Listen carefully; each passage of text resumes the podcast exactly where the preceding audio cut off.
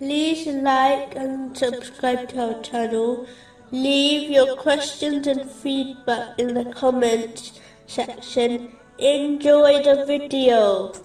Moving on to chapter 54, verses 19 and 20. Indeed, we sent upon them a screaming wind on a day of continuous misfortune, extracting the people as if they were trunks of palm trees uprooted. It is important to learn that no matter how much physical or social strength a person has, a day will certainly come when they face the consequences of their actions. In most cases, this occurs during their life, where the actions of a person leads them to trouble, such as prison, and eventually, they will face the consequences of their actions in the hereafter as well. Therefore, a Muslim should never believe, just because they have temporarily escaped being held for their actions, they should never be fooled into believing this will last. This applies to all people, not just leaders. A Muslim therefore should never mistreat others, such as their relatives.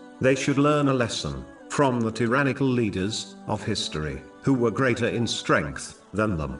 Yet, a day certainly came when their strength did not benefit them, and they faced the consequences of their evil deeds. Social influence and strength is a fickle thing, as it quickly passes from person to person, thereby never remaining with anyone for long. Therefore, a Muslim who possesses such strength should use it in a way which is pleasing to Allah, the Exalted, by benefiting themselves and others. But if they abuse their power, then they will eventually face a punishment which no one can protect them from. In addition, it is important not to abuse one's power, as it may cause one to be hurled into hell on Judgment Day. Every oppressor will have to give their righteous deeds to their victims, and if necessary, take the sins of their victims until justice is established. This will cause many oppressors being thrown into hell.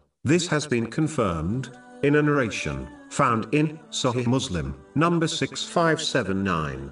A Muslim should never forget to hold themselves accountable for their deeds. Those who do will avoid disobeying Allah, the Exalted, and harming others. But those who do not judge themselves will continue harming others, heedlessly, not knowing that in actual fact, they are only harming themselves. But when they realize this, it will be too late for them to escape punishment.